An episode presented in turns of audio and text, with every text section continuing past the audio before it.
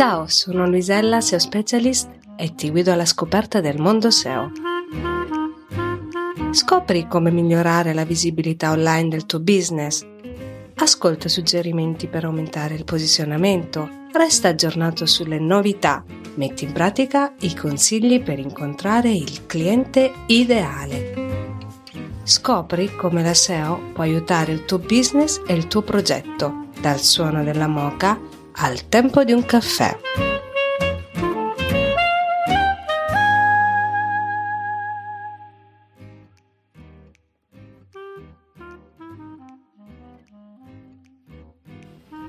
Benvenuti in questa puntata podcast. Oggi parliamo di programmazione e SEO. Bene, in ogni business che si rispetti c'è sempre una stagione in cui ci sono picchi di visita e conversioni, maggiore interesse verso il prodotto o servizio di riferimento e stagioni in cui questo cambia. Questo si chiama eh, anche SEO stagionale. Solitamente il possessore del business conosce bene le peculiarità del proprio prodotto o servizio e l'interesse anche del buyer in relazione a questo. Però ci sono modi diversi di scoprirlo. Parliamo del primo modo di scoprire quali sono i picchi e eh, le maggiori visite eh, in relazione al proprio prodotto o servizio nell'anno. Come lo scopriamo? Con Google Analytics 4 nella panoramica. Analizziamo lo storico e cerchiamo di capire dove ci sono stati i maggiori eventi, conversioni o visite. Lì vuol dire che c'è maggiore interesse verso il nostro prodotto o servizio. Lo possiamo scoprire con l'analytics dei social di riferimento, Instagram, Facebook, LinkedIn, Spotify. Lo possiamo scoprire anche con i dati delle sponsorizzate. E in ultimo lo possiamo scoprire anche con Google Trends. Non scopriamo però i trend riferiti al nostro business, ma i trends generici.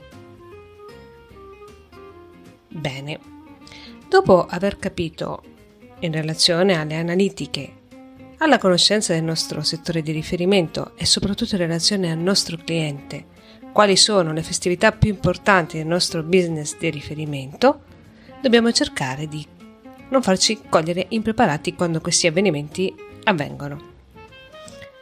Facciamo degli esempi. Io ho un e-commerce di moda, adesso è il 7 settembre, a breve ci sarà la nuova collezione autunno-inverno, corretto? Bene, io devo pre- programmarmi almeno nel periodo estivo per non arrivare impreparato a questa ricorrenza ed essere visibile quando le persone cercheranno la nuova collezione autunno-inverno. Adesso la domanda sorge spontanea: qual è il tempo giusto per preparare mio, uh, questa ricorrenza? Allora, una giusta tempistica non c'è mai perché varia tutto in base al settore, in base al business di riferimento e via discorrendo. Direi una, se, se, se, se io vi dessi una, una tempistica adesso farei un grosso errore perché non c'è una ricetta standard. Però, di cosa bisogna tenere conto? Possiamo tenere conto dei tempi di lavorazione, degli interventi sul sito da fare e della scansione di Google. Come sapete, come ben sapete noi possiamo fare gli interventi ma poi Google deve registrarli, poi bisogna capire che tipo di interventi vogliamo fare. Allora, io mh, mm, fa- posso fare un, un esempio. In previsione della collezione autunno-inverno, noi siamo nel nostro e-commerce di moda, possiamo ad esempio uh, ottimizzare un page le categorie con l'anno e la collezione di riferimento, caricare le foto e magari creare una pianificazione editoriale dei contenuti del blog in relazione a questo, dopo aver analizzato le nostre analytics e Google Trend anche gli strumenti di ricerca di parole chiave. Io ipotizzerei di muoversi almeno tre mesi prima in relazione a un evento. Eh, un evento come può essere il nuovo lancio della collezione moda autunno-inverno, Um, oppure quando ci sono gli eventi di settore, Cyber Monday, Black Monday, insomma, tutte queste ricorrenze uh, per aumentare le vendite. Ok, facciamo un altro esempio. Se ho un lido balneare, devo stare attento alla stagione estiva, mi devo preparare prima con attività di SEO locale, prima che venga l'estate, prima di, di, di giugno eh, perché naturalmente un lido balneare ha maggiore attività dal periodo di giugno fino a fine settembre, dipende dalla stagione, quindi io devo organizzarmi in tempo, quindi inizierò a lavorare da marzo, ecco. Quindi abbiamo parlato delle tempistiche per non farsi trovare impreparati che dipendono dal, tipo di lavorazione da fare, dal tipo di intervento SEO, dal tempo di, di lavorazione, dalla scansione di Google, ecco le quattro variabili da considerare, ma soprattutto la conoscenza delle festività nel mio settore di riferimento per non farmi trovare impreparato. E quindi la, programma, la programmazione SEO che può essere attività home page, modifiche sul sito web o programmazione editoriale SEO in relazione a questo poi va bene se viene combinato a una campagna di sponsorizzata anche ad un'attività social e lì abbiamo proprio il massimo del massimo. Bene, io volevo solo fare passare questo concetto. Potete anche approfondire che cos'è la SEO stagionale, come non farsi trovare impreparati in relazione a una ricorrenza e dell'importanza della pianificazione SEO e soprattutto oggi è 7 settembre. Io non so quando tu ascolterai questa puntata, ma se l'ascolti oggi ricordati che a settembre si può programmare qualsiasi cosa per il prossimo anno. Sono tanti mesi. Che progetto hai?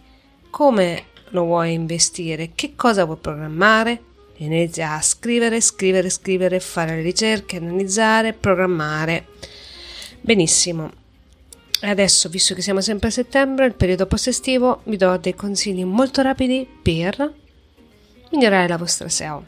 Allora, in questo momento dovresti controllare i posizionamenti del tuo sito web, eliminare contenuti duplicati, ridondanti o esigui, fare attività on page SEO dei contenuti in vista delle festività, stabilire i nuovi obiettivi del nuovo anno, progettare una strategia per raggiungerli, rinnovare i vecchi contenuti e fare un'analisi dei concorrenti SEO oppure una nuova attività, approfondire un nuovo aspetto di tutta la strategia SEO in modo più approfondito.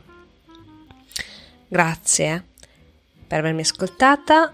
Come al solito nella descrizione di questo, di questo podcast pardon, ti lascerò dei link di approfondimento noi ci vediamo ai prossimi episodi. Iscriviti alla mia newsletter se mi vuoi seguire e um, iscriviti alla mia newsletter e aggiungimi anche su LinkedIn. Continua ad ascoltare il mio podcast e noi ci rivediamo al prossimo episodio. Grazie per avermi ascoltata.